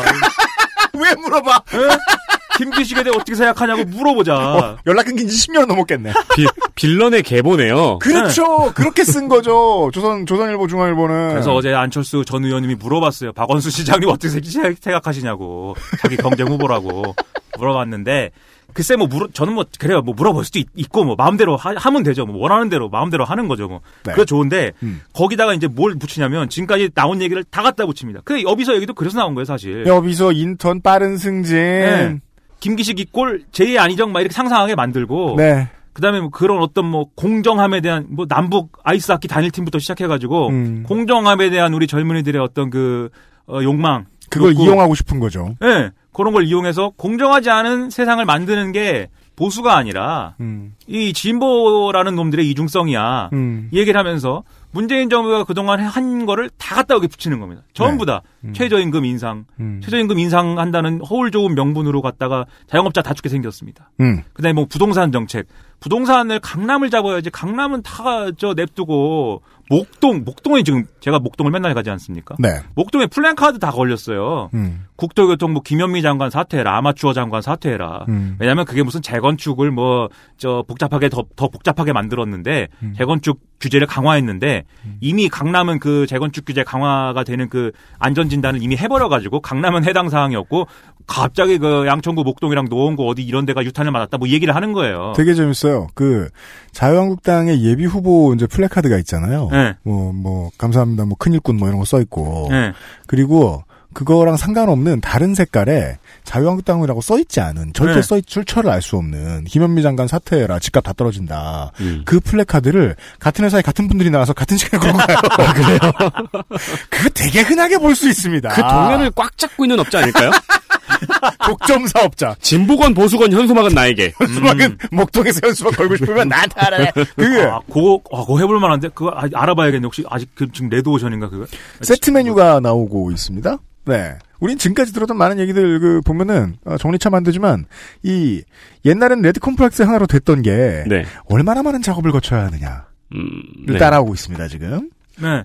이걸 다 갖다 붙였고 부동산만 있느냐? 지금 뭐 비트코인도 있고요. 가상화폐도 있고 삼성증권도 보십시오. 이제 어떻게 되나. 삼성증권 공매도를 폐지해 주세요라고 하는데 근데 엄밀히 따져서 엄밀히 정말 엄밀히 따져서 삼성증권 문제랑 공매도는 제도적으로는 상관이 없다는 것이잖아요. 네. 음모론. 그거 중요합니다. 네. 아니 저 음모론이라고는 아직 저 치부 못 하는데요. 그렇죠. 예. 김기식 금감원장 금감원장 그거 알아보자고 한 다음에 인턴 문제 걸렸고요 지금. 음. 네.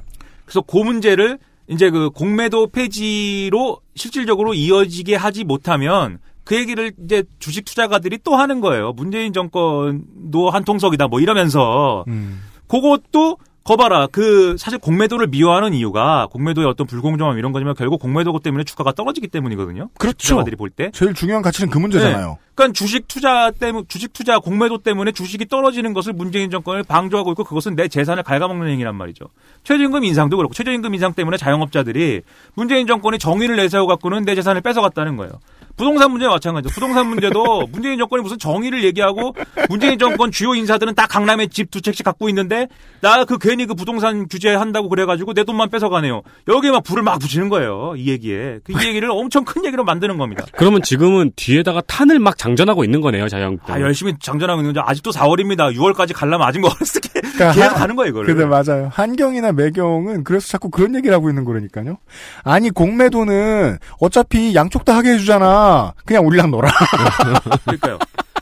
요 활용 점정이 뭐냐? 네. 이 열심히 해가지고 여기다 불을 붙이고 진보의 이중성, 진보가 앞으로는 좋은 말하지만 뒤로는 나쁜 말한다. 이 이중성의 활용 점정이 뭐냐? 그 이중성이 결국은 뭘 위한 거냐면 종북을 위한 겁니다. 종북을 하기 위해서 이런 이중적인 모습을 보이는 겁니다. 앞으로는 좋은 훌륭한 사람인 척하면서 뒤로는 우리 늑대와 같은 북한과 내통해서 우리 자유대안의 이런 재산들을 다 빼돌려 갖고 북한에 퍼준다. 이 얘기까지 가는 거예요, 이게. 제가 황당해서 웃는 게 아니고요. 그냥 한국을 드러내주는 가장 확실한 그림을 설명해 주셨잖아요. 예. 뭘 어떻게 하는지 모르겠지만 마음에 안 들게 하는 걸 보니까 종북. 음, 음. 아, 근데 저는 그게 떠오르네요. 원래 저희가 이명박이 당선됐을 때그 네. 생각을 많이 했잖아요. 아, 이제는 종북몰이가 아니고 경제몰이구나. 네. 이제는 경제몰이로 이런 식으로 프레임을 짜는구나. 경제를 잘 근데 근데 이회창 때 이회창 씨가요 10년 동안 그것만 하다가 지금 이렇게 되신 거예요. 네. 경제가 이게 저게 잘 안 되는 거 있는 걸 보니까 종북. 쌀을 막 그 생산량의 80%를 퍼주는 것처럼. 난 밥 많이 먹었는데. 내가 다 먹었는데. 그걸 북한 사람이 아니고. 박근혜 전 대통령이 그 종북몰이로 한창 재미를 봤으니까 아, 예, 그럼요. 예. 이제는 이제 하이브리드 하이브리드 된 완결판이 나오는 거군요. 네. 그래서 요 종북 얘기만 하면 이제 사람들이 그냥 피식 피식 웃으니까 음. 종북 얘기하면 또 그 수작이다. 음. 또날 속이려고 그런다. 어? 종북 얘기했고 날 속이는구나. 음. 속이는 게 아니라는 거를 네 재산이 줄어드는 걸로 내가 보여줄게. 이렇게 해서 다 연결시키는 거예요. 재산 줄어드는 얘기랑. 교육 문제도 그렇죠. 교육도 정시가 뭐 어쩌고 저 그거 이제 중요한 문제. 학종이 어쩌고 중요한 문제인데 교육도 문재인 정권이 뭐 잘못해가지고 우리 아이들이 부자가 못 된다는 얘기로 갈 거예요. 부자가 되려면 대학 잘 가야 되고 대학 잘 가야 대학 잘 가야 취직을 잘하고 뭐 이렇게 되는 거니까. 음. 그 마지막에 종북이 어떻게 나오냐? 아, 처음에 말씀드렸죠. 외교안보 블랙리스트부터 말씀을 드렸죠.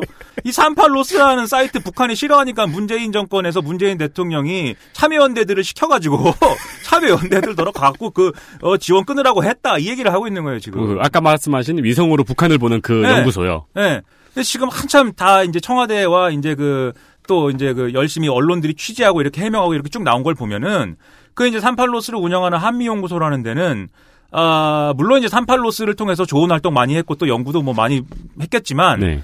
그게 이제 여러 가지 이제 그 방만 경영이라든지 불투명한 이제 그 어떤 운영이라든지 이런 문제가 실제로 있었다는 거죠. 음. 거기 이제 소장 자르고 싶은 소장 이름이 구재회 소장인데 누가 자르고 싶어? 그 문재인 정권이 자르고 싶어 한다라고 조선일보 등이 보도하는 네. 소장의 이름이 구재회 소장인데 네. 이 구재회 소장이라는 사람은 한국계 미국인이고 그 우리가 흔히 말하면 그 프로페서 아니고 폴리페서 있지 않습니까? 네. 폴리페서에 가까운 사람인 거죠. 그래서 음. 트럼프 행정부 입각 시도도 하고 뭐 그랬대요. 음. 이것은 제가 꾸며낸 얘기가 아니라 동아일보가 보도했습니다. 저는 음. 신문 열심히 보니까. 네. 그 동아일보가 그렇게 써놨어요. 그런 이제 정치색 강한 인물이고 그다음에 미국의 이제 그 어, 우리나라에 있는 주요 정치인들이나 주요 인사들을 이제 그 연구소에 유치해서 연구소에서 그러면 이제 체류 비용도 주고 뭐 어디 같이 데리고 다니고 놀고 뭐 이런 거 할 거 아니에요? 네. 소개도 시켜주고 네. 그 방문 연구 원- 원구원 뭐 이런 거 해가지고 그걸 통해서 로비를 해서 다시 한국에 반출한 다음에 한국에서 연구소에 예산 많이 주세요 로비를 시켰다 그런 일만 한다 그리고 이 연구소의 애초 설립 목적은 어떤 미국 내에 한국을 연구하는 사람들을 늘리기 위한 어, 그리고 한국의 어떤 상황이나 한국 관련 정책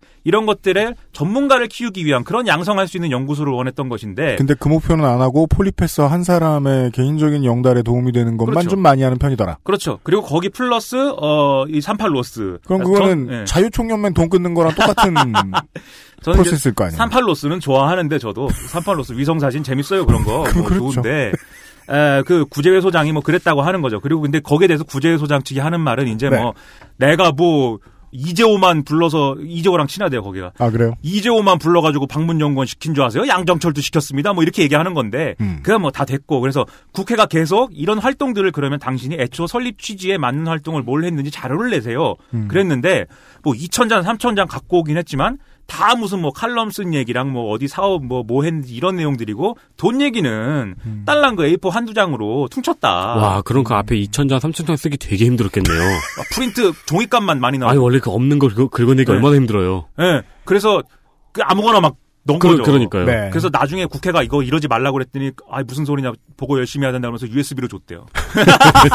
그게 뭐 아무튼 그러니까 음. 그 굳이 구제회 소장 교체 청와대 이건 청와대 얘기입니다. 굳이 구제회 소장 교체까지는 안 할 테니 음. 개선을 마련해 보라 보라라고 음. 지금 국회가 얘기하고 있어라고 의견을 전달했는데 얘기가 이렇게 됐다거든요. 음. 근데 아무튼 한미 연구소도 이제 그런 문제점이 있으니까 음. 그래서 개선하자라는 얘기였지만 보수 언론과 보수 세력이 하고 싶은 말은 그것은 니들이 종북이어서 38로스를 없애려고 한 것이다. 김정은의 지시를 받고. 음. 그렇죠. 그 얘기를 지금 제가 하느냐 김문수가 합니다. 네.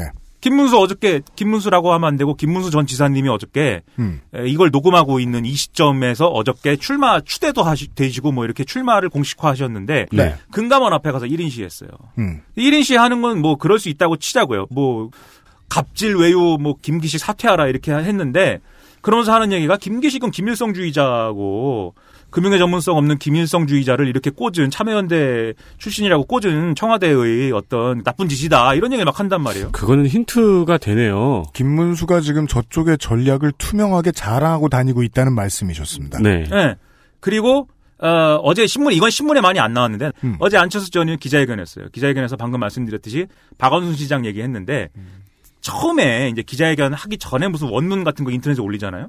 거기 보면 참여연대 얘기가 있어요. 음. 참여연대 출신이면 다 용서됩니까? 어, 뭐 이런 얘기가 막 써 있어요. 그 참여연대 프레임을 갖고 온 거죠 안철수도. 네. 근데 에, 실제 얘기할 때는 그걸 뺐는지 나중에 그걸 막 수정했더라고요. 음. 뺀 걸로. 근데 페이스북에다 올려놨는데 페이스북이라는 데가 그 조그만 거 누르면 수정 내역이 나옵니다. 오타를 볼 수 있죠. 수정 내역을 보면은 그 참여연대 한 문단이 있는데 없어졌어요. 청취자 여러분들도 그 패친들의 그 수정 내역을 한번 보시면은요 허세가 조금씩 줄고 있는 걸 보실 수 있어요. 그러니까 여러분 수정 내역을 있으니까 수정하지 마시고 지우고 다시. 음. 그래야 됩니다. 이거는. 네네네. 그렇죠. 그, 그러면 제가 이제 저 같은 사람이 갖고 있는 의심은 야 이게 안철수 후보는 아, 이 참여연대까지만 얘기하고 음. 김문수는 거기다 플러스 종부까지 얘기하는구만. 그래서 요게 이제 지방선거까지 가는 과정에는 아주 좋다 이거죠. 이 지방선거까지 가는 과정에 무슨 뭐 남북 정상회담도 있을 것이고 남북미 무슨 정상회담도 있고 하지 않겠습니까? 이런 과정을 다 갖다가 아, 이런 식으로 종북 얘기로 포장할 것이고 거기에 하나 덧붙이는 게 개헌이죠. 개헌인 개헌안이라는 것이 뭐 6월 지방선거에 투표를 하느니 마느니 하는데 음. 개헌안을 갖다가 지금 자유한국당은 사회주의 개헌안이라고 하잖아요. 그렇죠. 여러분들이 저에 대해서 잘 모르시지만 저도 사회주의자를 자처하는 사람인데 네. 사회주의자도 자처하고 뭐 좌파도 자처하고 좋은 건 제가 다 자처하는데 그것이 어떻게 사회주의 헌법입니까? 저는 그거 말도 안 되는 소리를 하고 있어요. 근데 여튼, 음. 사회주의 헌법 무슨 저 투쟁위원회를 만들고 대장을 뭐 김무성이 하고 뭐 자기들끼리 분위기 굉장히 좋아요. 홍준표가 하고 계급이 대장이에요? 그 행복하면 게 좋긴 한데 자기들끼리. 예, 참여연대를 비롯한 운동권들이 어, 내로남불만 열심히 해서 결과적으로 북한 퍼주기 하는 어, 문재인 정권 심판하자라는 기조로 쭉 가는 과정이라는 거죠. 거기에 지금 김기식 원장 사태가 불을 붙이고 있다. 그러니까 지금 김기식 원장에 대한 공격은 지방선거로 가는 자유한국당의 카드 한 장을 지금 깐 거다. 먼저 그렇죠. 그 선동으로. 카드가 좀 큰 카드죠. 근데. 음. 네. 그 카드를 봤더니 나머지 흐름이 잘 보인다. 음. 네. 근데 저는 이제 첨언하자면 저는 이제 좀 철없이 얘기하자면 저는 뭐 김기식 원장이 그만둘 수 있다고 생각해요. 그만둘 수 있는데 만약 그만둔다면 저는 이제 그리고 어떤 면에서는 그만 김기식 원장이 그만두는 게 앞으로의 어떤 그 우리 사회를 더 좋게 만드는데 어떤 신호도 될 수 있다고 봅니다. 제가 그만두지 않으면 제가 뭐 문, 청와대를 부시겠다 이게 아니라 에, 그 정도 흠이 있는 사람도 우리는 저 잘랐다 이걸 보여주는 어떤 뭐 요소도 될 수 있다고 봐요. 물론 이제 그럴 경우에는 에, 모피아가 아니라 더 센 저승사를 차자를 데리고 와야 되는 거죠. 더 센 저승사자를 데리고 와서 금감원장 안 치고 거의 이제 뭐 금융회사들이라든지 그다음에 그동안 금융회사들이랑 짝짝꿍했던 이런 관료들을 다 그냥 청산하고 이런 분위기를 이런 기조를 잃지 말아야 된다. 밀면 밀리는 정권 돼서는 안 된다. 저는 이제 이런 생각도 하고 그랬다라는 거죠. 제가 이제 음. 집에서 집에서 이제 공룡 얘기 하지 말라고 그랬으니까 쥐들이 일 시키다 보면은 이런 생각도 하고 그럽니다. 알겠습니다. 네. 어, 물론 저는 뭐, 그, 반대하는 측면도 있습니다. 그동안 야당으로서의 민주당이, 어, 우리는 깨끗해요라고 하면서 털어버렸던 그 안타까운 전술적 대응이 얼마나 많았는가를 생각하면, 말씀하신, 마지막에 말씀하신, 밀리면 안 된다 정도로 네. 생각을 하는 것이 적당하다고 보긴 합니다만은, 다만, 요런 전제를 내주셨죠? 만약에 뭐, 김기식 금감원장 간둔다. 그럼 더 센 사람을 데리고 와라. 아 그렇죠. 노암 촘스키를 와 국적을 바꿔가지고 와 금감원장을 시켰더니 이분은 금감원장으로 들어와서 국방을 개혁할 사람이에요. 그분의 특징이 있죠. HP가 안 떨어져요. 늙어도. 네. 예. 아, 아직 활발한 활동 하시나 봐요. 저는 예. 잘 모르는데. 아, 뭐 트위터도 많이 하시고요. 아, 그래요? 아무튼 저 예, 외국인 외국인 선수 쿼터를 만들어서 종로 노시에 시조를 만들어서 그게 옛날 교재 뒤져보면 놈 촘스키라고 돼 있어요. 아, 논. 그건 나, 나, 그, 저, 저, 판타지에 나오는 종족 이름 아닌가요? 그건 그놈. 네, 놈, 놈스키. 알았어요. 네. 어. 뭐 몇줄 대도 하는 거 가지고 한 시간 반이잖아요. 아, 그래요? 한 시간 반이나 지났어요? 네. 이게 말이에요. 아, 여기까지였는데요. 얘기를 극히 제가 이제 아, 이게 이제 말이 아니고 사운드다 이러고 들을 때가 있잖아요. 네, 네, 보면 네. 그렇게 됐죠? 그러면은 어, 찜질방에 와 있는 기분이에요. 곧 내가 저 아저씨한테 건강식품을 좀 사야 될 것 같고 저는 시작한 지 5분 만에 그 생각을 했어요. 아니, 저는 어, 근데 이- 뭘 파는 데는 재주가 없습니다. 이번에 차는 내가 아무 말도 안 하는 게 나을 수도 있겠구나. 아, 근데 이거 하나만큼 분명합니다. 저 그 알실이 드디어 어엿한 팟캐스트가 된 기분이에요. 여- 여러분, 죄송합니다. 이런 무리를 일으켜. 이렇게 어감이 너절할 수가 없어요. 청취자 여러분께 심심한 사과의 말씀을 드리고요. 앞으로 제가 똑바로 살겠습니다. 진짜 제가. 전략 전술이라는 것은요, 어, 수령님이 내려주는, 교시로서 내려주는 경우는 거의 없습니다. 네. 최소 유능한 참모들과 회의를 통해서 내려주거나, 아니면, 나도 모르게 집단지성을 이용하게 됩니다. 전략 전술에서요. 네. 참여자는요, 정치 싸움에서는 정치인, 경제인, 언론인, 종교인 등등이 낍니다. 네.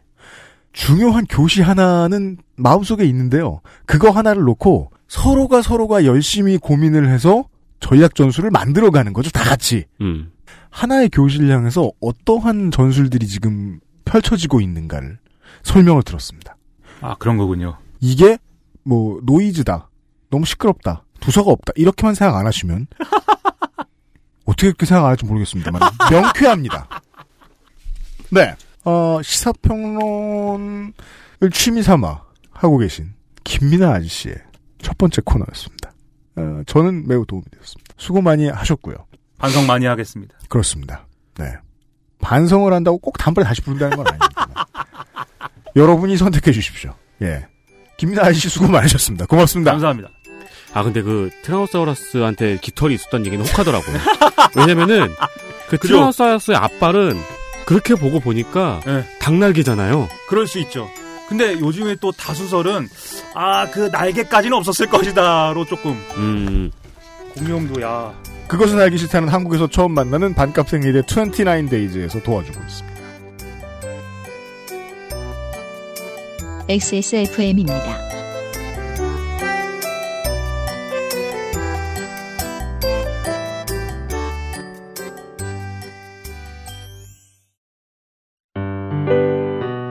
3D 올 흡수 ultra slim 잘 만들고 제갑 29 days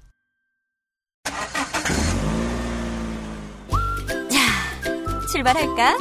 근데 엄마, 우리 차에도 블랙박스 있어? 지금 엑세스몰에서 다양한 블랙박스를 만나보세요.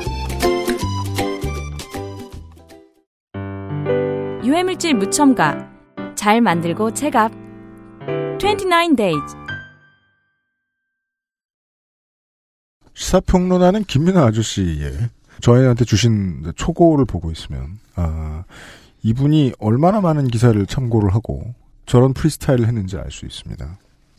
상당히 여러 번 꾸준히 보수 언론은 자기들이 부른 저 이름 아, 참여연대 인맥들이 네. 무슨 짓을 해왔는지를 꾸준히 적시하고 비난하고 왜곡해 왔네요.